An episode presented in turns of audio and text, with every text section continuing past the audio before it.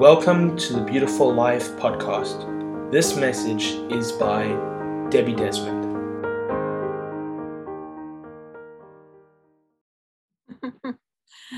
So, Father, we just want to come and just ask that you would just speak to our hearts, Lord, the thing that you want to speak to us. We just ask that you would give us a spirit of wisdom and revelation in the knowledge of you.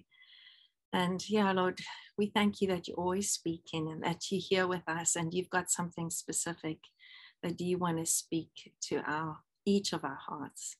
So, Lord, give us ears to hear in Jesus' name. Amen. So I just want to share with you just a little bit. Um, we're on a, a, sort of topic of his presence at the moment, um, just his presence. And we were in this conversation recently, um, and we're just discussing the fact that when I say um, I value his presence, it's a key value of mine in my life, where I say, you know, um, actually, it would probably be a really good idea to define this is what I mean when I'm saying, um, when I speak about his presence. And so, you know, I was thinking about this this last week, and and so that I'm just really sharing from my my thoughts about that. And you know, the dictionary um, definition of presence is um, being present is a state of being present Presence is a state of being present, existing at the right hand now in the immediate proximity. And so it's like right here in front of you, next to you.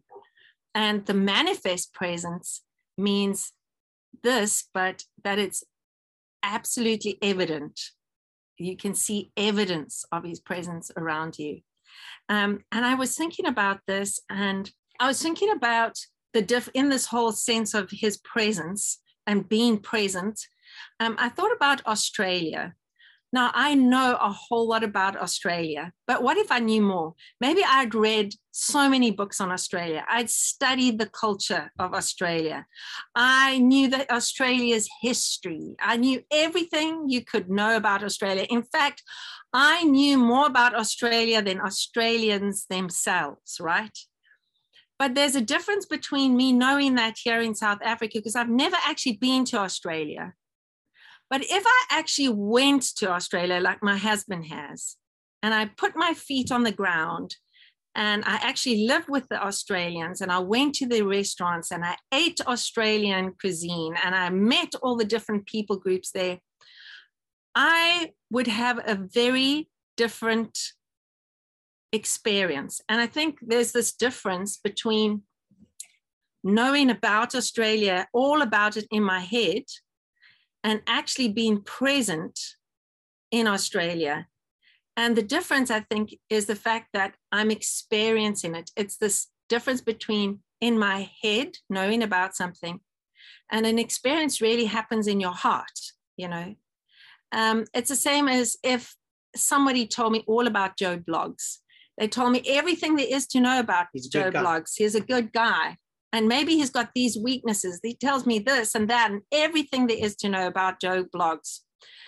But there's a difference between me knowing about him and then actually meeting him. I meet him, and now there's a different experience that I have of him. There's a difference in it. And, and again, it's this difference between knowing in my head about him and then when I actually meet them and I in, start interacting, I now have an experience of Joe Bloggs.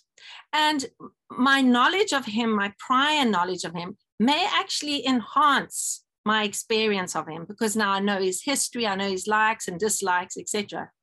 However, on the other hand, it might hinder my experience of him because what I knew in my head about him, I might have perceived in a certain way um, but actually, when I meet him, I think, well, wow, I never, I never thought that you, you know, I had a different idea when that person told me that about you. I had a different idea of how that was going down. Now I meet him and I realize I was wrong.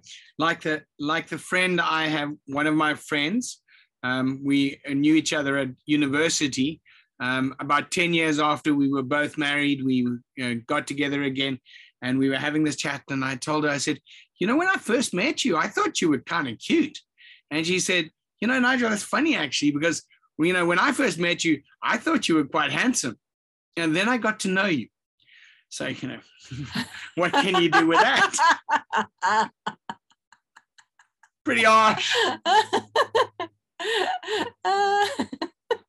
so maybe you you know so this is experience someone versus knowing about them from a distance Thankfully, that wasn't Debbie's. yeah babes you only get better with knowing Thank you. that's babes. my Thank- estimation um you know so there's this difference between knowing in your head and actually experiencing and that's what you know this whole thing of presence and the presence of god and what we're talking about present is we're having more that we know god but his presence his in, in our immediate proximity is we're face to face with god and we have an experience with him which connects with our heart as well.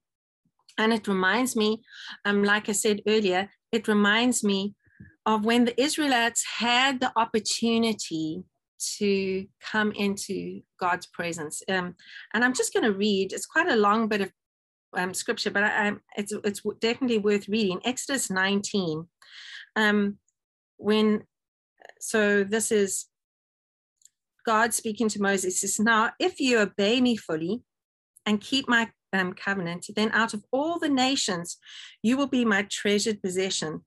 Although the whole earth is mine, you will be for me a kingdom of priests, plural, and a holy nation. These are the words you are to speak to the Israelites. So Moses went back and summoned the elders of the people and set before them all the words the Lord had commanded him to speak. And the people all responded together, We will do everything the Lord has said. So Moses brought their answer back to the Lord. And the Lord said to Moses, I'm going to come to you in a dense cloud so that the people will hear me speaking with you and will always put their trust in you. Then Moses told the Lord what the people had said. On the morning of the third day, there was thunder and lightning with a thick cloud over the mountain and a very loud trumpet blast. Everyone in the camp trembled. And then Moses led the people out of the camp to meet with God, and they stood at the foot of the mountain. Mount Sinai was covered with smoke because the Lord descended on it in fire. The smoke billowed up from it like smoke from a furnace. The whole mountain trembled violently. So they were having quite an experience already. Um, was like they're in the middle of an earthquake, and the sound of the trumpet grew louder and louder. And then Moses spoke, and the voice of God answered him. And the Lord descended to the top of Mount Sinai and Sinai and called Moses to the top of the mountain. So Moses went up, and the Lord said to him, Go down and warn the people so that they do not force their way through to see the Lord, and many of them perish. Even the priests who approach the Lord must consecrate themselves or the Lord will break out against them. And Moses said to the Lord, The people cannot come up Mount Sinai because you yourself warned us, put limits around the mountain and set it apart as holy. And the Lord replied, Go down and bring Aaron up with you, but the priests and the people must not force their way through to come up to the Lord, or he will break out against them. So uh, Moses went down to the people and told them, and, and God said they mustn't come up until he gives the word.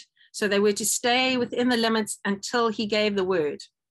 But then I'm skipping a couple of verses, and then in um, Exodus 20, it says, when, when the people saw the thunder and lightning and heard the trumpet and saw the mountain in smoke, they trembled with fear. And they stayed at a distance and said to Moses, Speak to us yourself, and we will listen. But do not have the Lord speak to us, or we will die. And Moses said to the people, Do not be afraid.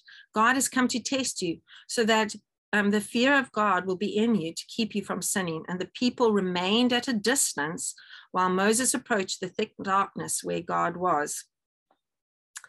And you know, for me, I looked at you look at this, and and God was giving them an invitation to come into the pre- into His presence, right? Um, but they they saw God and how awesome He was, and they were afraid, and they said, "No, actually, actually, no, we don't want this. We actually would prefer you, Moses, to speak to God, and then you can come tell us all about him. And this is the whole, you know, it's like I was saying, like, no, actually, I don't think I'll go to Australia. You go to Australia and then you come and tell me all about it. So, you know, it's like they had the invitation, but they said, no, actually, mm, I'm not quite sure. And, and, you know, I realized like, you know, the presence of God puts a couple of things into perspective um, when we come into God's presence that we're not always aware of until we get on the brink of entering in in a deeper way into his presence. And the first one, we come into this perspective that God is truly an awesome, powerful, and holy God. He's awesome and powerful and holy. And, you know, we have to, there's a couple of things we face in that. We face that actually, you know what? This is who I am in comparison to that. You know, I'm I'm not perfect. We see our weaknesses, we see how we feel fall short of his perfection and his holiness. And then we also realize, you know, it gives us perspective that we are not in control. We're not in control. Um, because if we come into God's presence, we realize how awesome and powerful is He is, and that actually we're not actually in control of anything. I think a larger I mean, I've noticed this in my life, and you probably will also see is like we have an illusion of being in control of our mm-hmm. lives. We live mostly, most of our lives, we live in a, an illusion that we somehow have control of our lives. And there's the, been these moments in my life, like I'm sure they've been in your life, where you know something will happen. Like someone, someone just has to die that you didn't expect to die. Or someone or you know you can lose a whole lot of money you can lose your job at any moment a whole lot of things can be just come into your life and you can realize actually i'm not in as much as control i'm actually really dependent on god Absolutely. and then in those moments we can say like actually you know what every breath that i take is actually all in god's hands and we have these moments, we get a little glimpse of the fact that, hey, I'm not in control. But most of the time, we live in illusion with um, uh, that we are somehow in control of our lives, you know. When we come to that place of entering into God's presence and we see how awesome and amazing He is, we have to actually say, we actually come to that place of like, actually, God is actually in control. And before we actually step in to his presence, we actually have to trust him. Those Israelites at that point of entering into God's presence, they had to say, like, will I trust God that he is not going to completely wipe me out if he calls me into this dark, dense cloud and this mountain that's quaking? Can I trust him? Because I realize I'm not in control in this place. Can I trust him? Can I trust him with all my weaknesses? Can I trust him that he that when I come into his presence, I am not going to feel just completely awful and ashamed of who I am? Can I trust him to love me mm. and accept me fully? Can I trust him? It's one of the biggest hindrances to mm. receiving the presence. Absolutely. So, so when we're on the brink of this invitation of, am I going to go further into God's presence? It's these sort of things. The big issue is, do I trust God?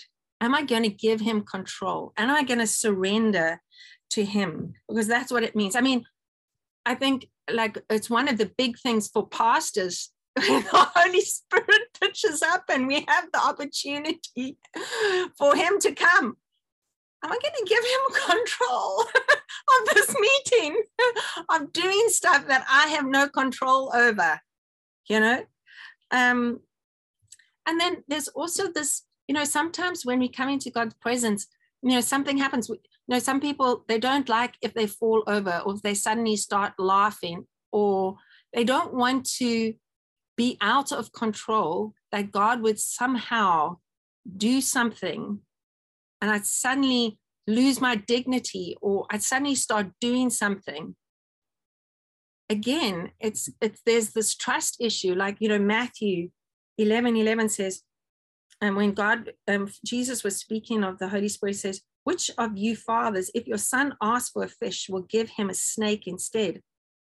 Or if he asks for an egg, will give him a scorpion?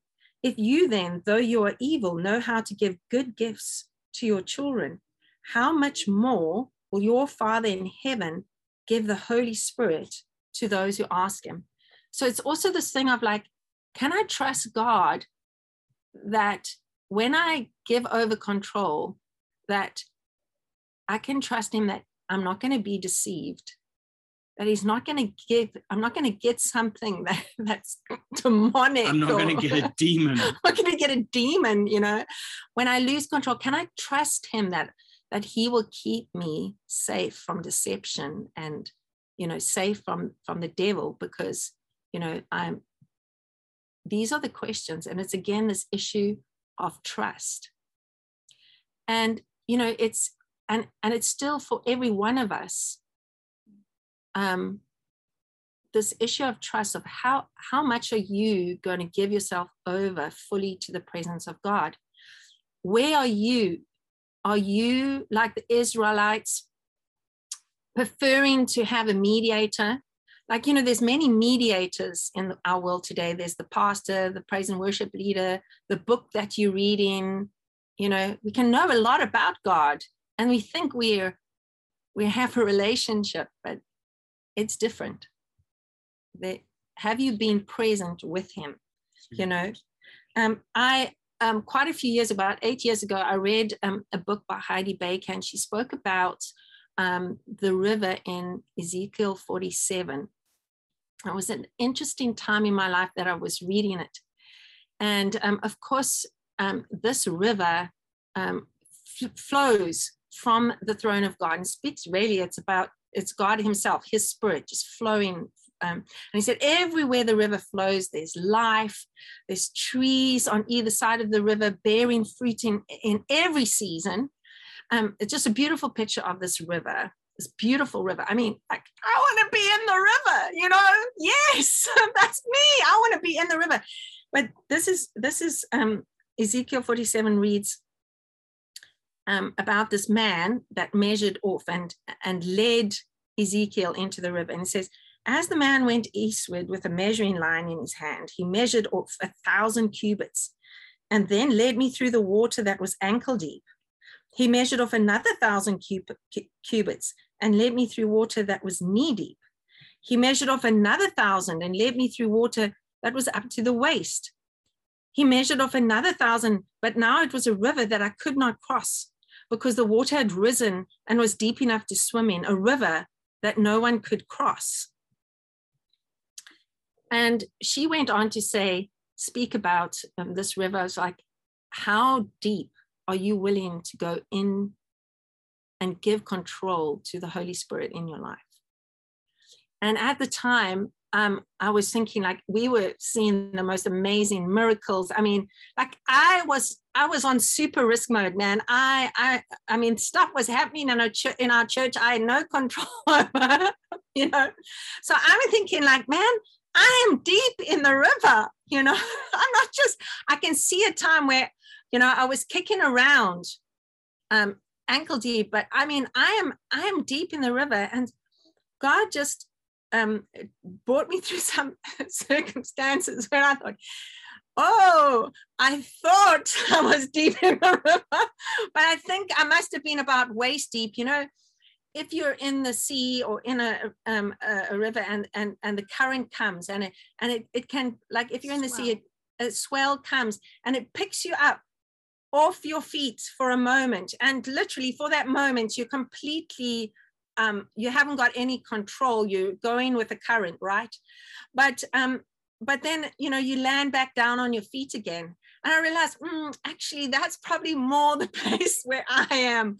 You know, I, I I'm getting carried away by the spirit, but um, you know, I like to land down on my feet at regular intervals. You know, just feel, mm, you know, I, have still got some control in my life. You know, um, but I, you know, the Lord challenged me and and I was thrust thrust into some circumstances where like I was not finding my feet on the ground anymore. I was like, hey, God, if you don't come through, this is it.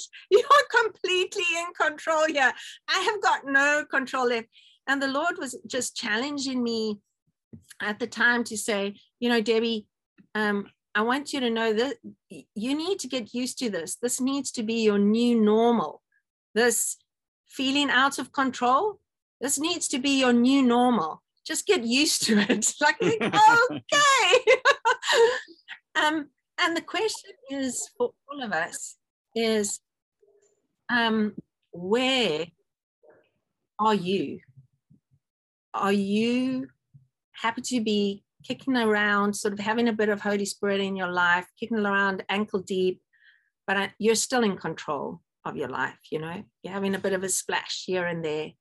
Or you knee deep, or you waist deep. Where are you? It's like the Israelites, I, I looked and I'm saying, the Israelites, if you look at the way they um they they had the cloud and the fire, and I mean they were led by the cloud and the fire, and they wanted to be right. Um, but they were in the camp, and the tent of meeting, as they called it, where God's presence was, that came, was outside of the camp. And the Bible says that they watched the cloud come to the entrance of the tent where Moses met. They watched the cloud and they watched Moses in enter into the presence of God. And the Bible says that he spoke with Moses face to face. And then you see Joshua, he was like right. Uh, um, he wasn't as in, I think he stood outside the tent, but I mean, he was super close, you know. Um, but where are you? Where are you? And you know, the challenge, the, the, the, the thing is, is that coming deeper into the presence of God, which means not just a head knowledge, not someone else, not someone else giving you an understanding, not someone, but you yourself being present with God means a, another level of trust in God, another level of surrender, another level of giving control to the Lord. And it's a question for us where do you want to stand? Where do you want to be in the river of God? Um, and, you know, just getting back to that definition of being present. Manifest presence means readily perceived, unmistakably obvious. So when God is present with us, it might be like like we see it with our natural eyes, like the Israelites in a cloud or a fire or whatever it might be.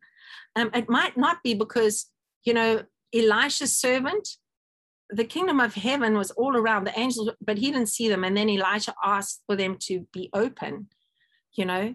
Um, so God can be around. Um, but maybe, you know, sometimes, like in Genesis 3, it says, and they heard the sound of the Lord walking in the garden in the cool of the day. And the man and his wife hid themselves from the presence of the Lord God among the trees of the garden. That's after they sinned. So, but you know from reading Genesis that every evening God used to come and walk with them in the garden. They used to have this moment of being in God's presence and walking with Him. Um, and when they sinned, they heard. So that that word sound in the Hebrew is not necessarily an audible sound, but in the sense you could say it's like perceived. They perceived God walking in the garden. So sometimes we become aware of God's presence. The question is, what are you going to do in that moment when you become aware? Are you going to enter in, or are you going to hide because you don't you're afraid or you don't trust God enough to go deeper into him. And, you know, there might obviously be, you know, when God pitches up, his power is sometimes evident, like in Acts, the rushing wind or falling down, you know, in God's presence, his enemies are defeated. So when you get into God, I don't know if ever of you have been in a space in God's presence, you feel invincible, man. Like there's nothing.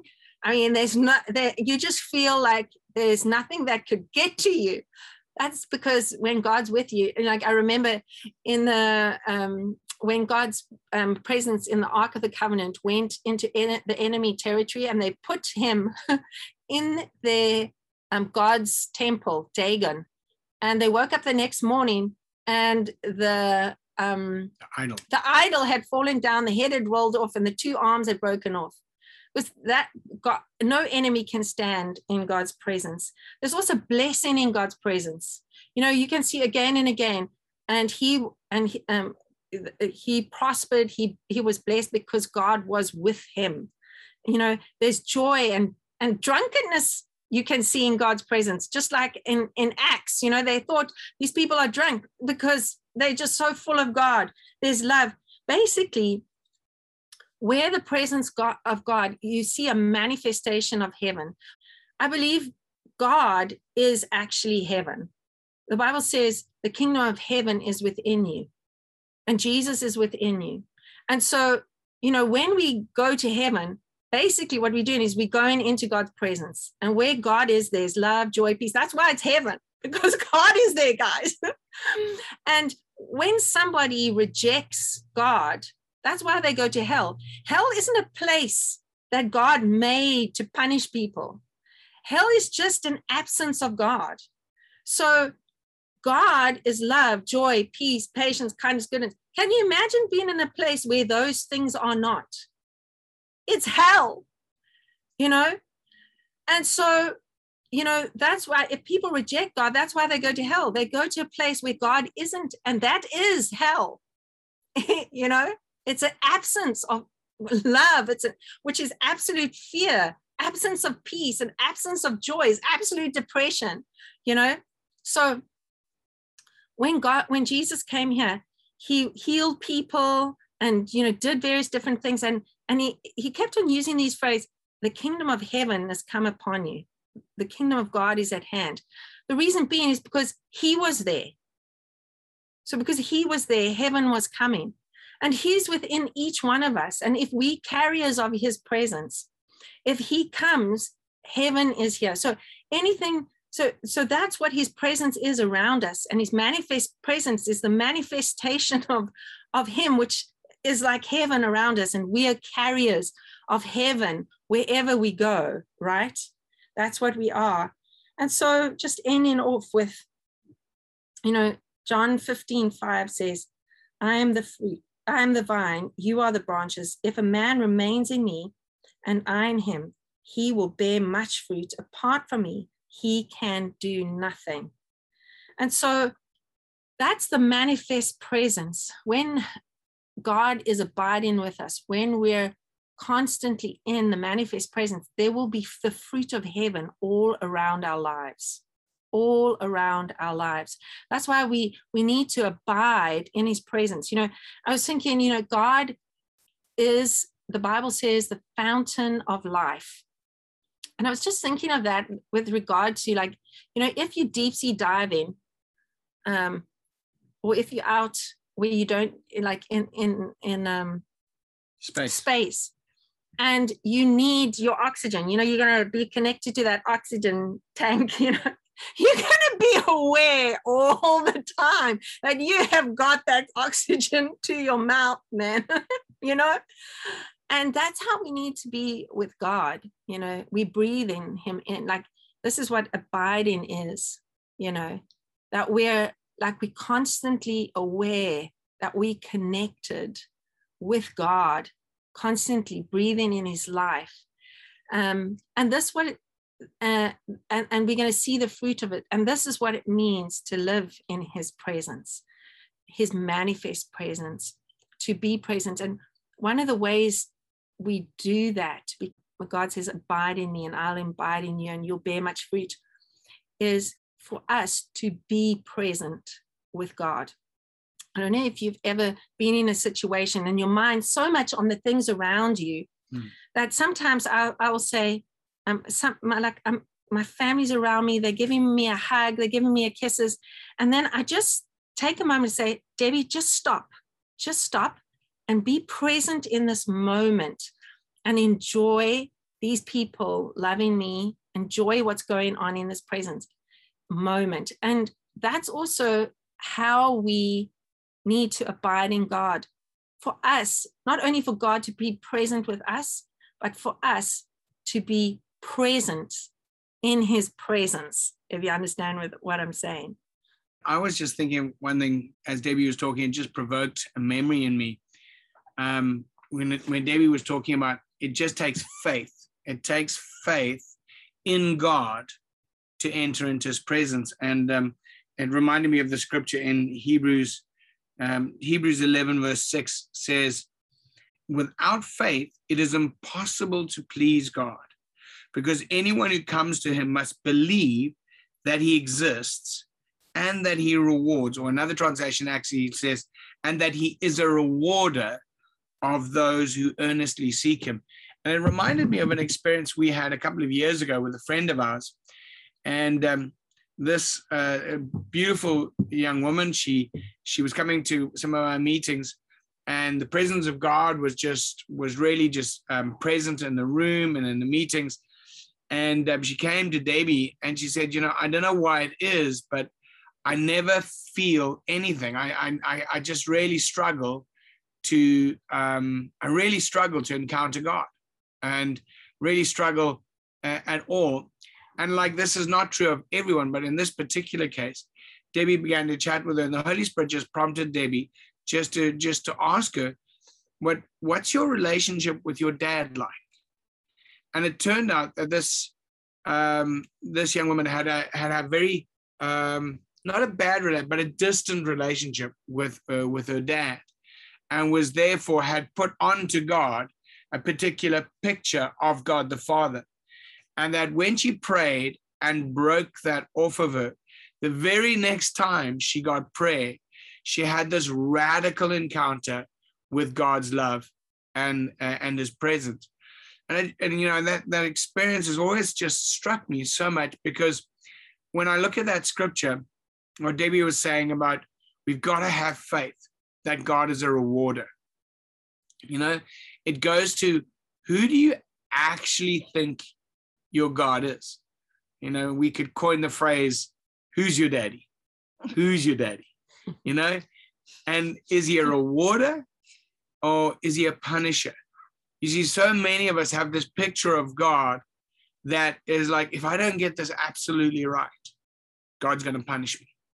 And that's their primary grid of God is that God is a punisher. God's a punisher of sin. He's a distancer. He's a he's a rebuker. And uh, and we've got that as our primary grid of God. But this tells us, it says that if we're going to come to God, it's not enough to just believe that He exists, but that it speaks to the nature of God, that He is by nature a rewarder of those who come looking for him, come see, uh, come seeking him.